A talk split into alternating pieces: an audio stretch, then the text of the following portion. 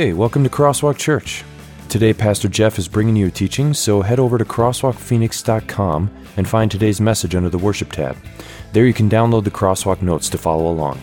And now, here's Pastor Jeff.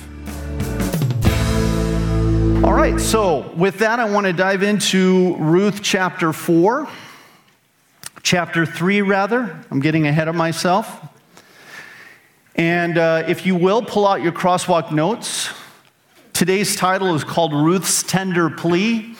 And I'm going to be talking about really the why. Why can Ruth make her tender plea? And in fact, we're going to study several people in this portion of Ruth that make tender pleas. Not only does Ruth make a tender plea, but Ruth's mother in law, Naomi, makes a tender plea, as does Boaz make a tender plea. And all of them are operating off of a similar assumption when they make their tender pleas. And it's an assumption that when we pray and make our pleas to God or of one another as brothers and sisters in Christ, that we should all have. I, I consider this to be one of the great secrets to, to having a, an awesome prayer life that I'm going to share with you this morning. So, if you're hoping for your prayer life to go to the next level, this is the message for you. But it applies also to more than just our prayer life. And to illustrate this, I want to I want to tell you a little bit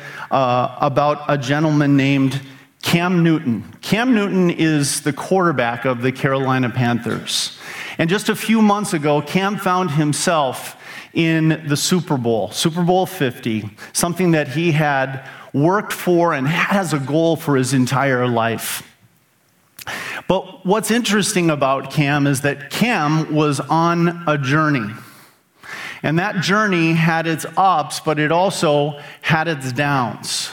A little more than a year previous to Cam's appearance in February's Super Bowl, on his way to play a game just two blocks from the facility, Cam had gotten into a horrendous accident in his pickup truck. It crushed the cab of, of his truck. But by the grace of God, Cam Newton walked away from that accident with a few fractured vertebrae in his lower back, which he did have to do some extensive healing from, and a short 20 hour stay in the hospital, but he was alive. Cam Newton, to this day, wears the hospital bracelet that he wore in the hospital when he got taken to it. And in fact, he has engraved words on that hospital bracelet that say this Never forget your journey. And the reason that he wrote those words has to do with his own personal faith in God. Cam believes that everything that happens in his life is something that happens for a purpose, it happens for a reason, and that he shouldn't forget the ups because those are opportunities for gratitude, but he also shouldn't forget the downs because those are an opportunity for reflection and learning.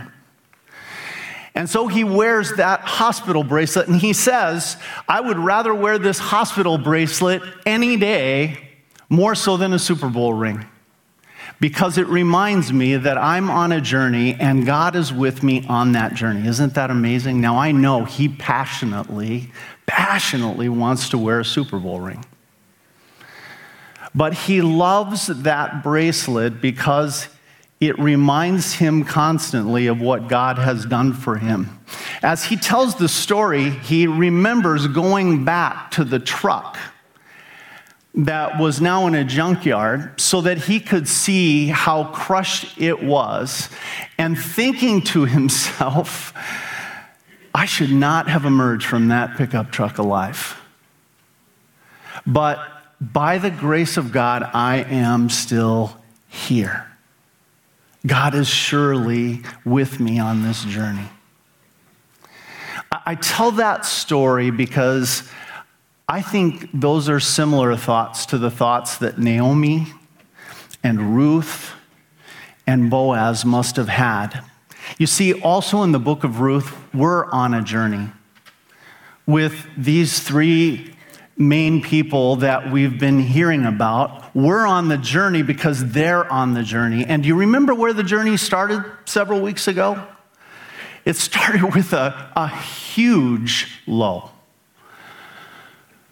Naomi had been forced to take her husband and her sons and move to Moab because of a huge drought. They couldn't find food to eat in Israel. And so they had moved next door to a foreign country to try to escape the drought. But while there, Naomi's husband, Elimelech, and then her two sons, Mahlon and Chilion, had passed away, leaving her a widow, and not just a widow, but a widow with no visible means of support because no longer did she have a husband, but she also lost her sons.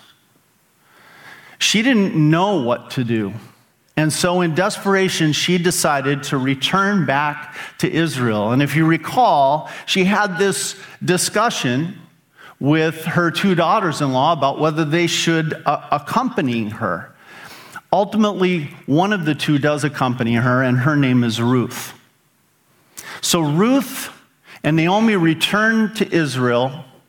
They settle into Naomi's hometown of Bethlehem, and then things start to happen. It's, it, Naomi and Ruth begin in this pit, and it's amazing to see. Now, some of you right now are in a similar pit in your life, and you can relate to this. You're thinking to yourself, I don't know where life is going. I just know that I've fallen a good deal from where I thought I would be at this point in my life. Well, after Naomi and Ruth's fall, they return to Israel, and the first thing that they have to do is put their life back together in some form or fashion.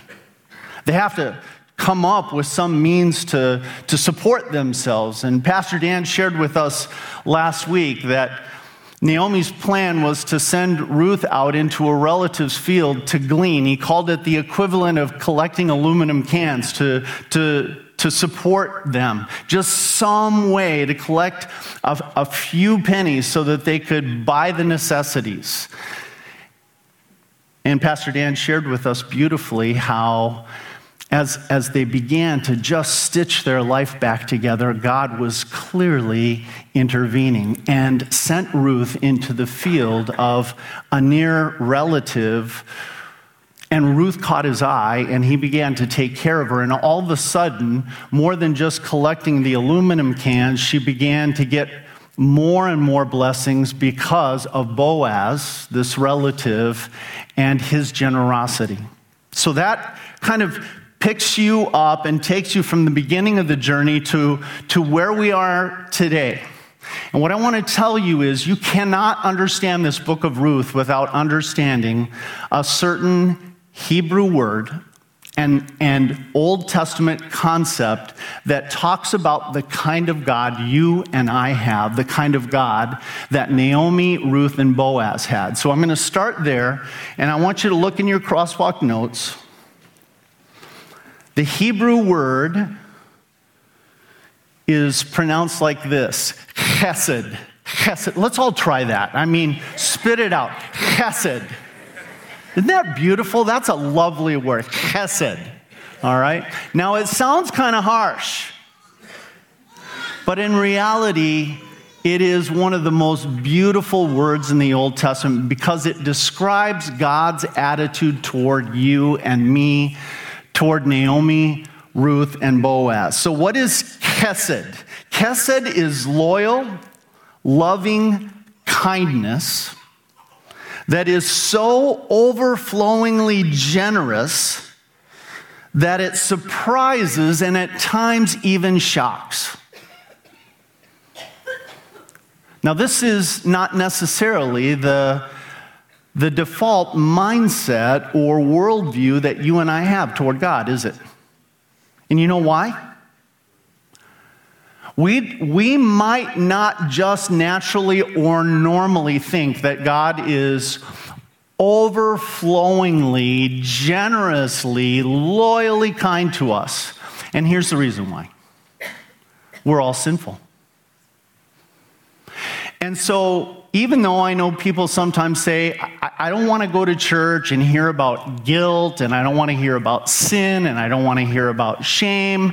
Well, there's a reason that we bring those concepts up here because we know that no matter whether or not you like or don't like hearing about them, somewhere deep down inside your conscience and your heart, you know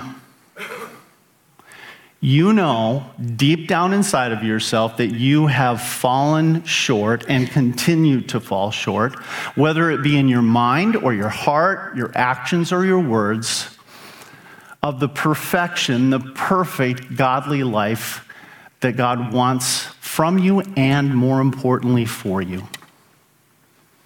We've all fallen short. And, and because of that, that feeling of falling short is what produces our guilt and our shame. And it's, it's there for all of us because the Bible tells us that all have sinned and fallen short of the glory of God. Every last one of us. There's no one righteous, there's no one perfect. And so, because of our guilt, what's our suspicion sometimes of God's attitude toward us? When you're looking at God through the lens of your shame and your guilt, the suspicion is God's unhappy with me. And when something bad happens in particular, that suspicion raises its ugly head. And, and, and we can tell ourselves, I don't want to talk about guilt. I hate shame. I don't like the word sin. But when bad things start to happen to us, one of the thoughts that will raise its head is maybe I'm being punished. And so we have to address it head on. Because if we don't work our way through sin, guilt, and shame, we can never return back to God's true and overwhelming attitude toward us. Now, I'm not saying that a holy God never gets angry about sin. Of course, he does. The Bible tells us that he does. I'm not telling you that God doesn't punish and discipline his children because of sin. The Bible once again tells us that he does. But the Bible is very clear to say, just like with a loving parent, this is why God is called, uh, one, one person of the Trinity is called our Father. And if you have a loving, kind father, he may at times get angry and frustrated because you've fallen short of his expectations, but that's not his default attitude. His default attitude toward you is love, loyalty, generosity. And this is the same of our Heavenly Father. And so, understanding the book of Ruth is all about understanding God's attitude of chesed, his loyal, generous, loving kindness toward you. That is his default attitude. And as we come into chapter three, we're going to see some crazy stuff. Things that I, as I read through this, I'm like, I don't think I would have attempted that. I certainly wouldn't have planned that. I don't know if I would have asked that. And I'm not sure I would have done that. And so when we're in those situations where we're trying to be resilient, bounce back from a, a, tough time, and we're making plans how that might happen. We're, we're, we're making asks of others for help. We're, we're doing things that we think might be right. If our default attitude is God is angry with me, God wants to punish me, that creates a whole different response and a whole different willingness in our hearts to plan, to ask, to do than it does if we have faith in our God that says God's default attitude toward me is chesed. It's, it's loyal, generous, loving kindness. He wants my plans to succeed. He wants my asks to be granted. He wants my actions to be blessed because my God is filled with loyal, generous, loving kindness toward me. Now, for some of us, that's going to be kind of a a shift because maybe how we were raised or how we've been taught about God before has all been slanted toward the justice, the law, the holiness side of things. And if that's the case, to shift our life into another sphere where we believe that God's key, chief, main attitude toward us is loyal, generous, loving kindness is going to need the Holy Spirit's help. And that's what we want to talk about today. So let's look at, at the journey of Naomi and Ruth and Boaz here. One day, Ruth's mother in law, Naomi, said to her, My daughter, I must find a home for you where you will be well provided for. Would you circle the word home? Because that's an interesting word. That's actually a little twist on the meaning of the actual word there. It, the, the word in Hebrew means a place of rest and refuge. A place of rest and refuge. Now, if we think of home, a man sometimes thinks of home as his castle. It's a place where he can come back to, collect himself. It's peaceful. The world, push the world away for a little bit. That's kind of the idea and the reason why they translated, the NIV translators translated it home here. But I kind of like the idea of rest. You see, what's happening now is, as I mentioned a little bit ago, Naomi and Ruth are making life happen with God's blessing. The basics are now being met. We heard about that last week in chapter 2. So now Naomi begins to think, let's advance the plan a little bit. Let's, let's take our life, if we can, to the next level, which can only happen if the basics are being met. And so she thinks to herself, Ruth is still young. We, we need to find a place where she is going to be well provided for. And it's interesting because Naomi's plan is, is going to do something that will benefit Ruth, but it's also ultimately going to circle back and benefit Naomi as well. Now, let's take a look at her plan. Now, Boaz, with whose women you have worked, Ruth, is a relative of ours. This is Naomi talking now. Tonight, he'll be winnowing barley on the threshing floor. Wash, put on perfume, and get dressed in your best clothes. Then go down to the threshing floor, but don't let him know you're there until he has finished eating and drinking. When he lies down, note the place where he is lying. Then go and uncover his feet and lie down. He will tell you what to do. Okay, when I read that, I don't know how you feel about that. You know what my reaction is? What? Like, first of all, it's sneaky. Like, don't tell anybody what you're to do for crying out loud. Number, of two, number two, it has some risque overtones there. And number three, and here's the big one, is there are so many way, ways this plan can fail. Think about it, right? She's, this is a totally half baked plan. She, number one, what if Boaz decides to go home for the night? And she's wandering around on the threshing floor, not knowing who she's bumping into. Number two, what if Boaz stays, but a whole bunch of other guys do as well? What's she supposed to do? Pull out a flashlight and flash in everybody's face to see who's really lying there under that blanket? Well, those are the light ones. Number three, what if Boaz, who appears to be a man of integrity, wakes up, sees Ruth lying there, gets up indignantly and says, What kind of man do you think I am? What are you doing here? You are being, and I won't say the word for the sake of children in the room, I'll say it this way a loose woman, Ruth. Or, what if Boaz, who appears to be a man of great integrity, has a struggle with certain kinds of sins.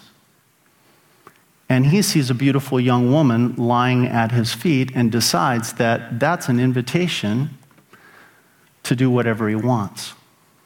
Do you see how many ways this plan is bad? It's, it's a hugely bad plan, but it's a plan. And as so often in life, what I've discovered is it's not about my plans. It's not about my brilliant ideas. It's about what God is going to do with my feeble plans and my stupid ideas. And, and, that's what's happening here.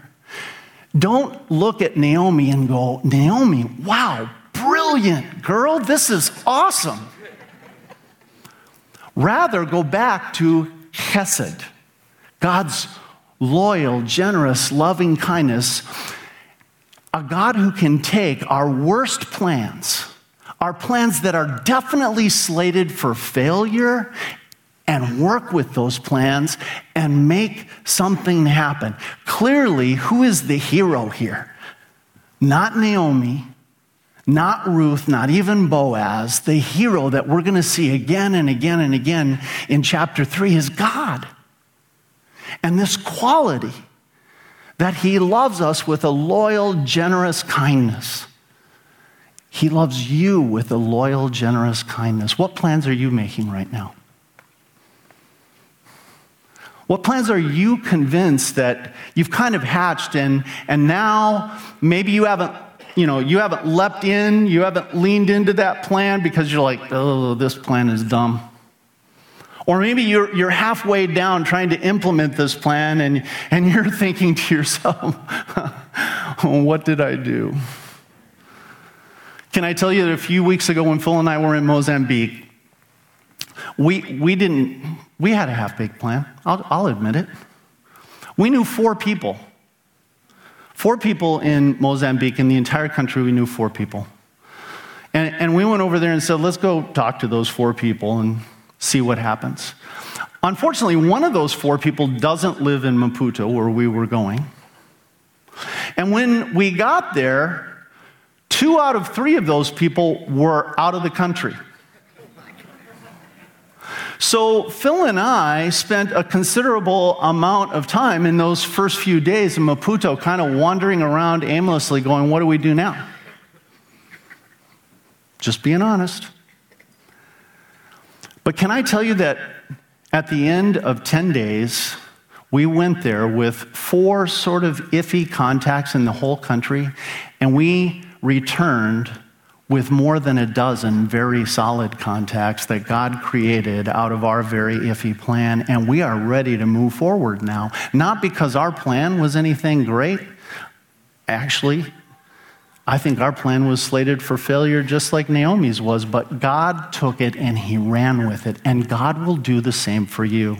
Here's what I want you to write down Naomi's tender plea to Ruth is We need to find you a home. We need to find you a home. And how she goes about trying to fulfill that is a little nutty, as I told you. So let's go on.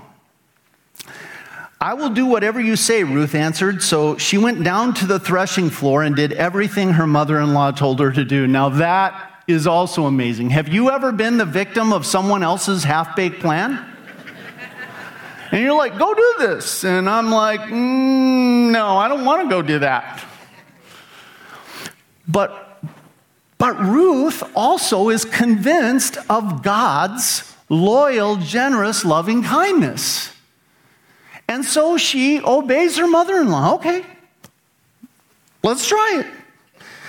When Boaz had finished eating and drinking and was in good spirits, he went over to lie down at the far end of the grain pile. Who knew? He's actually doing what Naomi thought he was going to do. Ruth approached quietly, uncovering his feet, and lay down. In the middle of the night, something startled the man. I wonder what that was. he turned, and there was a woman lying at his feet. Who are you? He asked. I am your servant Ruth, she said. Spread the corner. I want you to circle corner and then write the word wing. Literally in the Hebrew, this means spread the wing of your garment. So they wore these long cloaks, and it's what he was using as a blanket, I'm sure. And she says, Could you just spread the corner of your blanket over me? Now, this is not just asking Boaz to keep her warm for that night. This is actually code language for saying, Take me under your wing, Boaz. Okay? It's a big ask. She's basically proposing to him. Spread the corner, the wing of your garment over me, since you are a guardian redeemer of our family. Now, I would love to explain to you this concept, guardian redeemer, but I have a solemn agreement with Pastor Dan to leave that for next week because that's the whole title of next week's message. Suffice it to say, just this little bit a guardian redeemer is a relative who is supposed to intervene to help when needed. That's all I'm going to say because Pastor Dan's going to develop this idea big time next week. Okay? She has a right to ask him for this, is what it's telling you. The Lord bless you, my daughter, he replied. This kindness is greater than that which you showed earlier. You have not run after the young men, whether rich or poor. And now, my daughter, don't be afraid. I will do for you all you ask. All the people of my town know that you are a woman of noble character. So, this got me to thinking Ruth not only is willing to follow through and do Naomi's half baked plan to carry it out, but part of Naomi's big plan is a big request a tender plea, a huge ask. This man, Boaz, she barely knows him. And yes, she has a right to ask him because he's in this position of guardian redeemer. But who's to say he is going to do anything about it? We, we learn that he's a little bit older gentleman, so we assume from that that he's been pretty discerning and pretty careful about choosing who he's going to marry.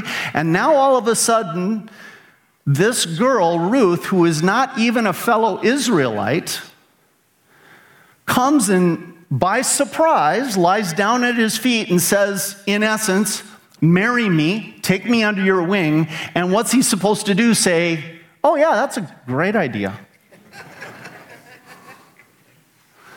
Have you ever made a big ask? I'm trying to say that very carefully. Have you ever made a request of someone that was more than you should really be able to expect of them? And how did that feel? Did you go into that conversation or that meeting thinking to yourself, oh, yeah, baby, this is a slam dunk? Or, or were you scared? Were you a little bit afraid? Were you searching for words? Were you umming and awing as you approached making that request? Because you knew that it was bigger than what you deserved. We've been there haven't we? This church started on a humongous request. Most of us don't, don't remember that before the real estate bubble, there was another bubble about four or five years earlier than that. No, maybe more like seven or eight years earlier than that. Anyone remember what the name of that bubble was called? The dot, the tech bubble, the dot com bubble.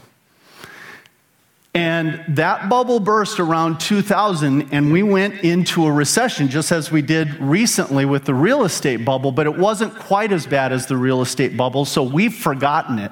Well, Crosswalk started in 2004. The planning for Crosswalk started in 2002, and the funding for it started in 2003. So, planning 2002, funding 2003, startup 2004 right in the middle of that recession. Typically, in our church body, wider church body circles, uh, we can request money from the, the big body and, and they will fund a mission start. We were told flat out forget about it. We have no money. And so we scratched our heads for a good little while and said, How we, Laveen and South Phoenix need this church. They need Jesus. They need the gospel. This is transformative for a community and a city and for people in that. We can't wait. We were filled with this sense of urgency. We didn't know what to do. And so we put together a half baked plan. We invited a bunch of people that, that we knew, most of whom didn't have a whole lot much more money than, than we did and had dinner with them up at the T Bone Steakhouse. Yeah, good restaurant. We fed them a nice, juicy steak. That was a good part of the plan. And then we made a tender plea. We made a big ask. And we had prayed God, if you will give us $25,000 to start this church, we'll call somebody who's nutty enough to be the senior pastor and the starting pastor of this, doing it part time. And he'll have to work at Circle K or, you know, whatever, and provide some of his own support. And and, and then we'll provide some of his support, but we need to get this thing going. So we made a big ask of the people. I guess there were about 25, 30 people in that room at T Bone. Do you know how much God gave us? If you know any of the history of Crosswalk, you might know the number. We prayed for 25,000, God gave us 50,000. And one of the donors said, I'm going to give my gift on one condition that the pastor start by not working part time. He starts by working full time. And let's see if we can get this off the ground before the 50,000 runs out. Do you know what happened? We got the church going. And the first week over at Arizona Lutheran Academy, we had 147 attendees. And by that time, I was the pastor, and I, with my personal charisma and preaching, rapidly grew the church down to about 70 people. But over time, then God began to bless it and it began to grow, and the gospel did what the gospel does. And why did that happen? Because it had nothing to do with my gifts. It has nothing to do with my gifts. It has nothing to do with Dan's gifts or Phil's gifts or Jonathan's gifts or our just departed Christy, our children's minister's gifts. It has nothing to do with that. It has to do with two things. Number one, God's loyal overflowingly generous kindness toward us and toward this community to keep the gospel being preached. And number two, not the gifts of a few, but the sacrifices of many, meaning you. God has worked through you, through your talents, your gifts, your sacrifices to make this church happen. And that's why it still happens. Not because of a great plan, not because of an ask that was guaranteed to be fulfilled because God is God and He is loyally, overflowingly generous toward us. Write this down Ruth's tender plea Boaz, take me under your wing.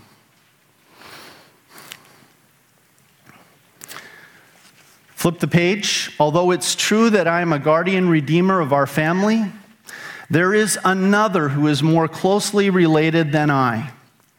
Stay here for the night and the morning, and in the morning, if he wants to do his duty as your guardian redeemer, good, let him redeem you.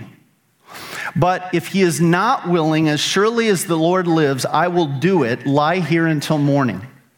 So she lay at his feet until morning, but got up before anyone could be recognized. And he said, No one must know that a woman could came to the threshing floor. He also said, Bring me the shawl you are wearing and hold it out. And when he did so, he poured into it six measures of barley and placed the bundle on her. And then he went back to town. Right in the fill in Boaz's tender plea toward Ruth Ruth, wait and let me do this. Boaz is going to take action. And if you read this carefully, you can see that Boaz is saying to Ruth, I have no idea if my actions are going to work. Because there's someone in between me fulfilling your request. There's another kinsman redeemer, and he may want to fulfill the request. This is, this is Ruth in a nutshell. Make a little progress, boom. Not sure if it's going to work. Make a little more progress, boom. Go backward. That's Ruth's journey. That's Naomi's journey. That's Boaz's journey. And that's our journey, right? Make a little progress, boom, something happens. Make a little bit more progress, boom, something happens. And all the time, I'm taking actions. I'm guessing you are too, where there is absolutely no guarantee that our actions are going to work the way that we intend them to work. Yeah, we have a plan. Yes, we know what we need to ask of others to help us, and then we start stepping out and working that plan, but we, we really, if we're honest, have no clue whether our actions are going to pay off. That's the position Boaz is in. And yet, because he does not believe that God is out to get him, that God is out to judge him, that God is out to trip him up and spoil his plans and punish him, but rather believes that God has a loyal, loving, generous, kindly attitude toward him, he acts anyway. Can I tell you what I've learned and what Boaz is teaching you and me today? Sometimes it's not about our plans or our big asks or even our actions. Sometimes it's just about showing up and watching what God will do. Phil and I had a half baked plan. We showed up. God did amazing things in Maputo. 12 years ago, we had a half baked plan. We had to make a big ask. We didn't know whether our actions were going to pay off. I certainly did not expect that 12 years later, I would be facing all of you preaching this message and going, oh my goodness, look what God has done. Not just one service, but two. Amazing what God has done. And God has done it.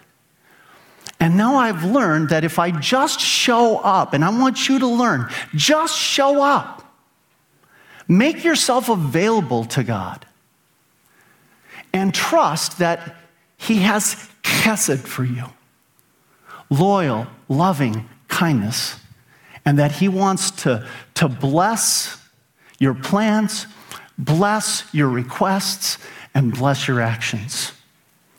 Boaz's tender plea, based on that belief, is Ruth, wait, let me do this. When Ruth came to her mother in law, Naomi asked, How did it go, my daughter? Then she told her everything Boaz had done for her and added, He gave me these six measures of barley, saying, Don't go back to your mother in law empty handed. Then Naomi said, Wait, my daughter, until you find out what happens, for the man will not, see that word? Circle it, will not rest until the matter is settled today. This story begins with, We must find you rest. And it ends up with Naomi saying, Boaz will not rest until the matter is settled. Do you see that that's your God too? That you can rest. You can find a place of refuge and peace because you know that God's Son, Jesus Christ, will not rest until the matter of your sins is settled at the cross until the matter of the power to, to lead a, a life of positive change is settled by the resurrection. Uh, until your destiny is settled by promising you, I will return and I will take you to be with me forever. This is the Jesus who says to you and to me, He says, Come to me, all you who are weary and burdened, and I will give you, say it louder, I will give you rest. That's who you trust. That's who I trust.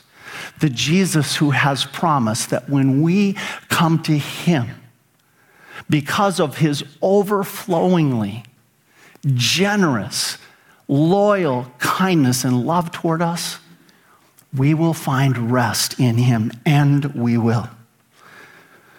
Look at what it says in Psalm 27 because it's promised there too. Hear my voice when I call, Lord. Be merciful to me and answer me.